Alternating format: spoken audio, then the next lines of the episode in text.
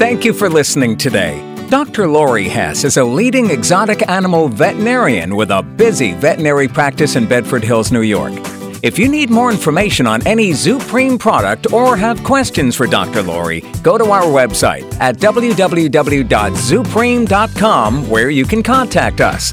Make sure to follow us on Facebook for more information on upcoming podcasts, education, and Facebook fun.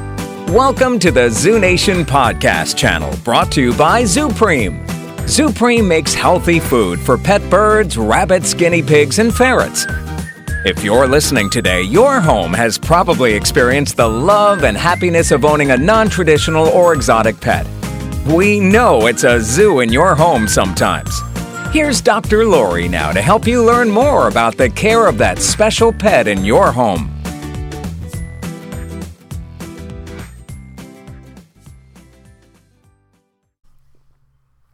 Hi, I'm Dr. Lori Hess, Director of Pet Health and Nutrition at ZuPreem, and today you're listening to podcast number 23 Grooming My Avian Companion.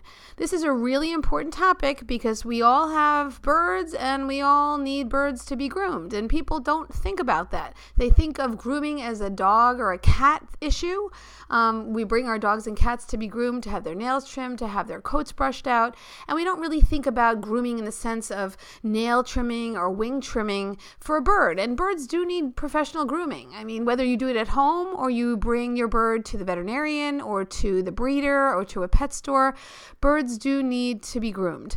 Um, the types of grooming that we talk about with birds, certainly, first of all, um, I did want to talk about beak trimming because we do get a lot of questions about beak trimming. Um, typically, you know, birds in the wild will grow their beak. There's a bone underneath, there's hard protein on the surface, uh, which is keratin, and birds in the wild and birds in captivity grow their beak. But in the wild, birds are using their beaks to climb trees and to crack open hard nuts and seeds and other hard food items. And they do wear down their beaks a little more quickly than birds who are sitting in cages not eating those food items and not flying around and grabbing trees and climbing. Typically, birds, though, will not need to have their beaks trimmed unless there's some sort of pathology going on.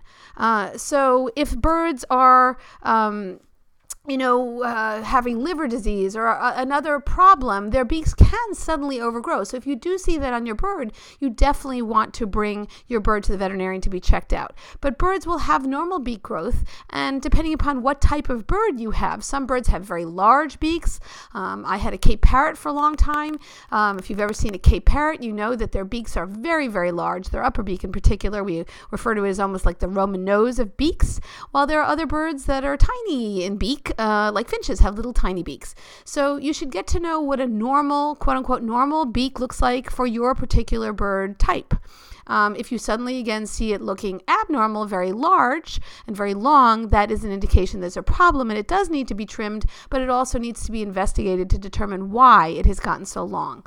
Um, birds use that beak as a third appendage. Remember, they don't have uh, fingers or hands on their wings, so they'll use their feet to climb and they'll use their beaks to climb. And the more that a bird climbs around with the beak, the more they'll wear it down. But, um, you know, typically birds will not need to have their beaks trimmed. So when people ask me about, you know, trimming off the pointy end of their bird's beak, I typically don't do that unless it's really, really sharp and uh, the bird is at risk of breaking it off when they grab onto the cage and they try to climb. Most birds have a pointy beak beak, and that's normal. Again, if you notice a big change in your bird's beak very suddenly, that is an indication that there's a problem, and you should definitely have it checked out by your veterinarian. So, enough about beak trimming. Want to talk a little bit about nail trimming. Um, birds have nails that grow just like ours grow, um, and dogs and cats grow, and they do need to be trimmed. How often they need to be trimmed depends on a few things. Certainly, genetics plays into how often a bird's nails need to be trimmed. You know, different people's nails grow at different rates. The same is true of different types of birds. Um, the other thing that plays into it is diet to some degree. Birds that are getting a good balanced diet and are uh, getting good protein in their diet will turn over the nail tissue quickly. They'll grow new nails pretty quickly because we know that the outer surface of the nail uh, over the bone underneath is keratin protein, like the beak, um, and they will grow nails quickly. Um, younger birds that are developing a lot of tissue quickly and growing often will grow their nails quickly too. Um, and the other thing that plays into how quickly nails grow is the surface in which the birds are standing, so the types of perches they stand on. Again, birds in the wild are flying from uh, rough, surf- rough surface to rough surface on tree uh, branches and bark, um, on shrubs, on the ground, and they'll wear down their nails quickly. Um, if your bird stands on a lot of soft surfaces like braided perches, which I do like in some way because they're not abrasive to the feet, they may, though, grow their nails more quickly. Some people like to have have a more abrasive perch in the cage, one of the sort of concrete perches that helps wear down the nails. And that's fine as long as you provide other surfaces for your bird to get off of that are not rough, like wooden dowels or. Um, uh, the braided perches, all of those things are great. And the idea is to provide different diameter perches so that your bird is not always putting the same pressure on the bottom of his or her foot um, where he could develop a sore. Now, if you start to see your bird's nails get long, they'll often curl around. Um, the worst situation is when they curl around and they dig back into the bottom of the foot. And that's certainly an overgrown nail that should be trimmed. Um, if the bird's nails look very, very pointy or they have a very significant curve, that's usually an indication they need to be trimmed.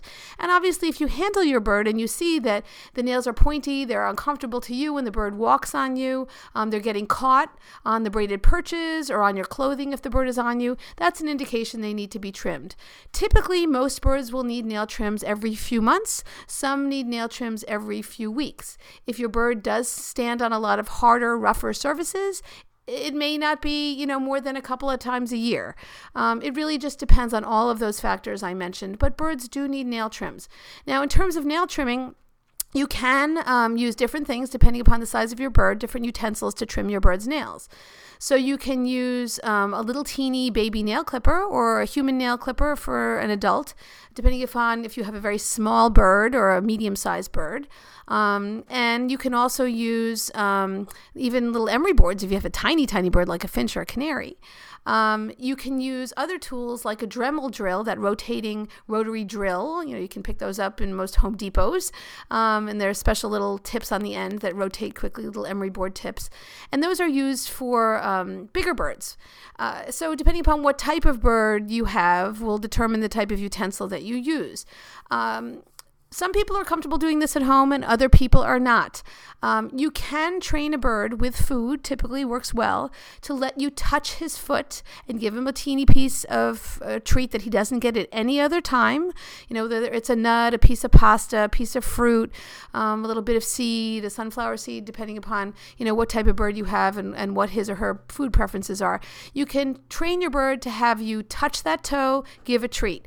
Then eventually you can take your utensil, whether it's the emery board, the you know the uh, nail clipper or the Dremel drill, and then eventually touch the, the utensil to the toe, and then give the treat.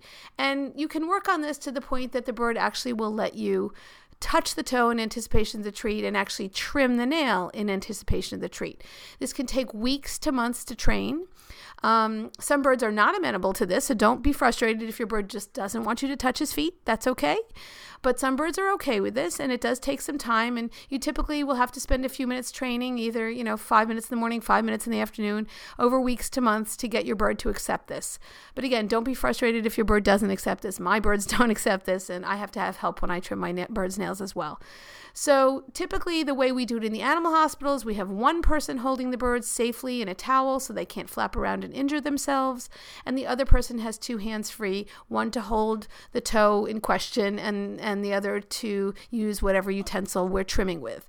And we do a nail at a time and we look to see the bird's stress level. If they're very stressed, we'll do a nail or two and stop and put the bird down and continue in a few minutes or continue on another day if the bird is very stressed. So that's typically what we do.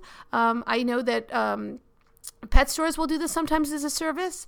I just caution you that, you know, there are some wonderful pet stores where the people are very, very educated in how to do this, but you want to make sure that whatever utensil they're using to trim your bird's nails, um, that they wash that utensil and sterilize it in between birds so that they're not using the same utensil from bird to bird to bird. It'd be like you going to get a manicure and, you know, in a professional salon and they never clean the utensils and that's kind of disgusting and germs can be spread from, you know, one animal to the next just like they would be from one person to the next, and that's how disease is spread. You remember, birds are walking through poop and everything else, and there's all kinds of bacteria and other items, parasites on their toes potentially, and, and you don't want to have that spread from bird to bird. You also want to make sure that they're gentle in handling your bird. Whoever is handling that toe and holding onto that foot has to move with the bird when the bird tries to pull away that toe or that leg, or they can really damage the bird. They can break a toe, they can pull the toenail off, they can actually even break a leg, and I have seen that. So you do want to have people that are trained and, and comfortable and really know what they're doing, or you can really injure the bird. And, you know, I, again, most avian veterinarians are very comfortable with this. They will teach you if you want to be taught.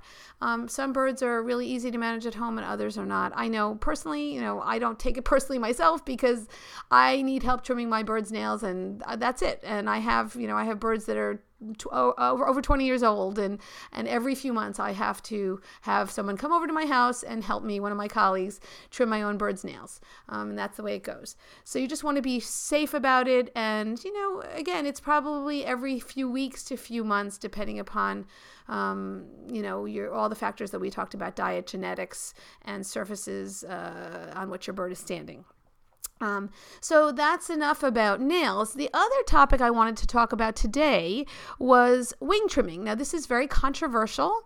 Um, some people believe in wing trimming, others do not.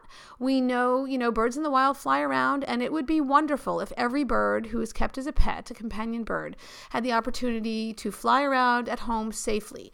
Um, unfortunately, and we've talked about hazards in the in the home before with flying, this is not always the case. Um, birds I see every year fly out windows and doors that are open, into closed windows, into mirrors they don't see. I see them fly into ceiling fans. I, I see them fly, unfortunately, into the mouths of cats and dogs that think they're a plaything.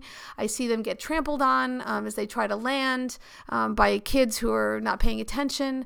I see them fly into open flames, uh, like the fireplace or a candle or, or boiling pots of water or hot, hot cups of coffee. So if you're going to let your bird fly free, you do need to supervise the bird and you need to make sure that the room is completely bird proofed and safe for the bird to be out and flying. Um, birds that fly typically have more developed muscle mass, and it's great for them because it's exercise. And we all need exercise, and we know that birds get atherosclerosis or cholesterol deposits in their arteries, which predispose to strokes and heart attacks just like they do in people. So having them exercise is a really great thing, and flight is a great way to exercise. But again, you have to take all those precautions. Now, if you live in a house where you can't take all those precautions, where you know you have children or you have other pets and it's not safe, I am a proponent of wing trimming. The good thing about wing trimming is that it's not a permanent thing. Wing trimming is like a haircut. Um, feathers, as long as you stay away from blood feathers, and we'll talk about those in a minute, um, those are the feathers that are filled with blood when they first emerge from the feather follicle, when they first come out. As long as you stay away from the blood feathers, cutting a wing or trimming a feather um, does not uh, cause any pain. Um, it's like cutting hair and it will grow back. It will take weeks to months to grow back. Um, remember that birds uh, molt feathers uh, sequentially, so they're not losing all their feathers at one time. If they did that in the wild, they would be eaten by a predator. But typically, the wing feathers will come out um, one on each side simultaneously. Now, the feathers of the wing are named the primary feathers, which are on the outermost part of the wing, and the secondary feathers, which are closer to the body. And so a bird will lose, say, one primary feather on one wing and another primary feather on the other wing simultaneously when they're molting. So it's a slow process when they molt. Um, so if you do trim wing feathers, you know, they will grow back and you will need to trim them again very slowly. Um, in terms of the actual process of trimming, this is something that I do recommend that you have two people to do one person to hold the bird and the other person to have hands free, one to extend the wing. I typically will hold at the, the wrist, which is the left last joint that you see on the wing as you extend it, and then using use the other hand to use a sharp scissor that will cleanly cut the feather. So um, you can train some birds, and this is rare, but you can do this as, just as you can train them to allow you to touch their toes. You can train them with a, a favorite food item to touch their wings. And again, the idea is that the bird sits on a perch and you touch the wing first, you give them a food a treat. And as soon as they're comfortable letting you do that, you extend the wing and then you give them the food treat. And then you bring the scissors up to the wing and then you give them the food treat. And you just practice this. And then eventually you, you actually cut a feather and then cut more than one feather. Each time you give the food treat for the bird, allowing you to just do a little bit more. You're, so you're raising the bar, or upping the ante. This kind of training typically is weeks to months, and not all birds are amenable to this. I cannot do this with my own bird, but there are some birds I've met that, that will allow this, who are very comfortable with being touched. Um, that's great if you can do that. If you can't, then having a professional like a, an avian veterinarian or a breeder or a pet store do this for you is, is very safe. You just have to make sure the person really knows what they're doing.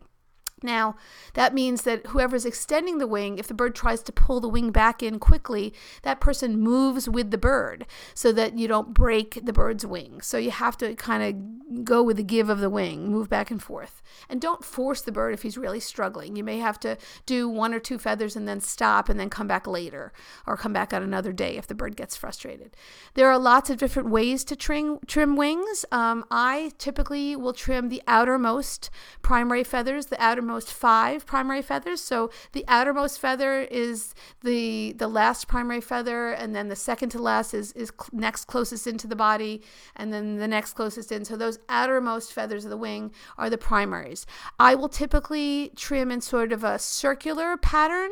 So the shortest that I trim is the very outermost feather. The next one into the body, I leave it a little bit longer and a little bit longer so that it forms sort of an arc and I never trim above the level of the very short feathers that you can see um, inside the wing. So when you extend the wing and you look inside the wing, you see these little overlying short feathers there. I don't trim, I stay below that level. If you trim a bird's wings too short on both wings, they will drop like a bomb when they try to jump off a surface and they will potentially injure the muscle of their keel. They'll split the keel, they can jam their tails. And this is particularly true of heavy bodied birds like Amazon parrots or African greys or cockatoos or eclectus, macaw.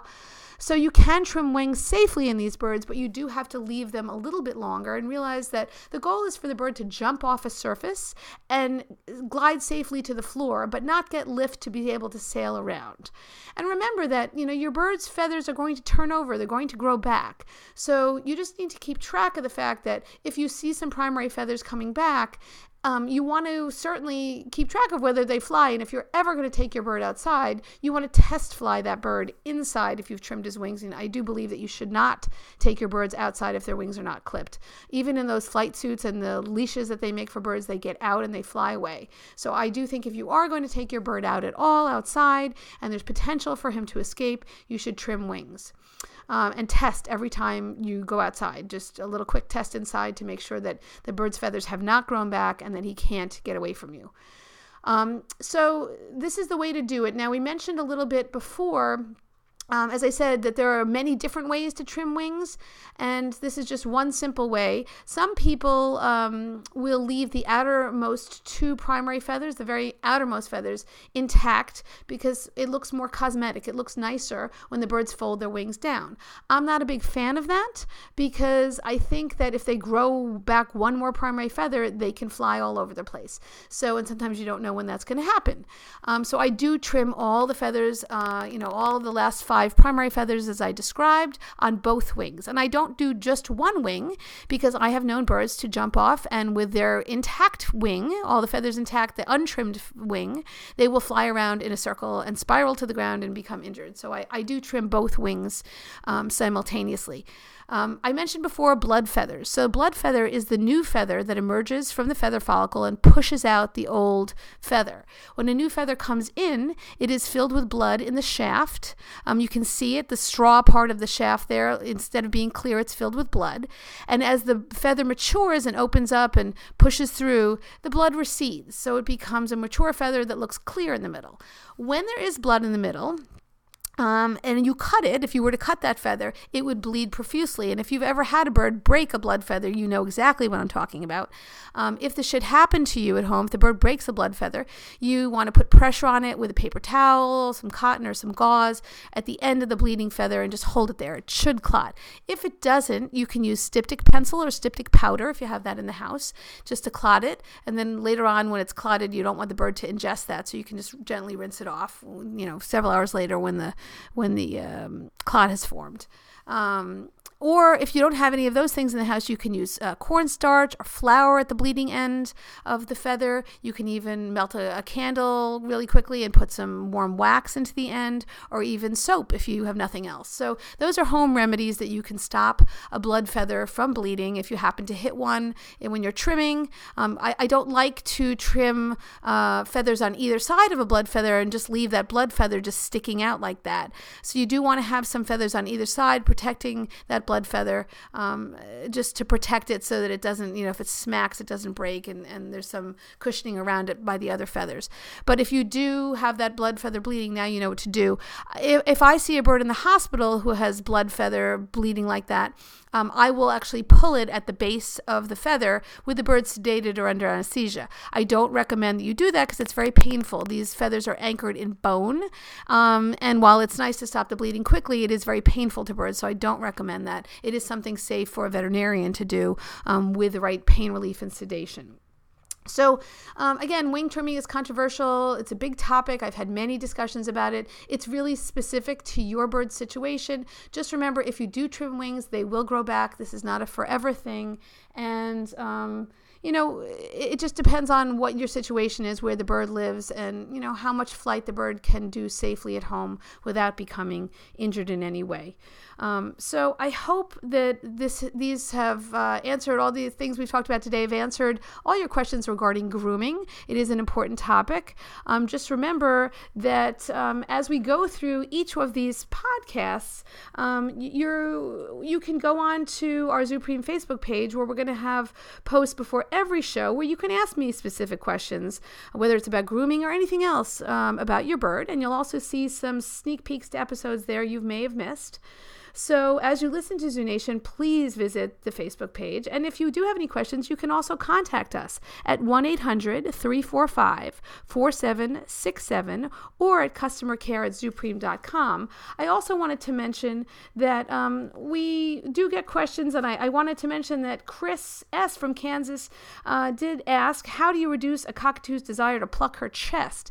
Plucking is a really important topic, and I do want to spend some time on it.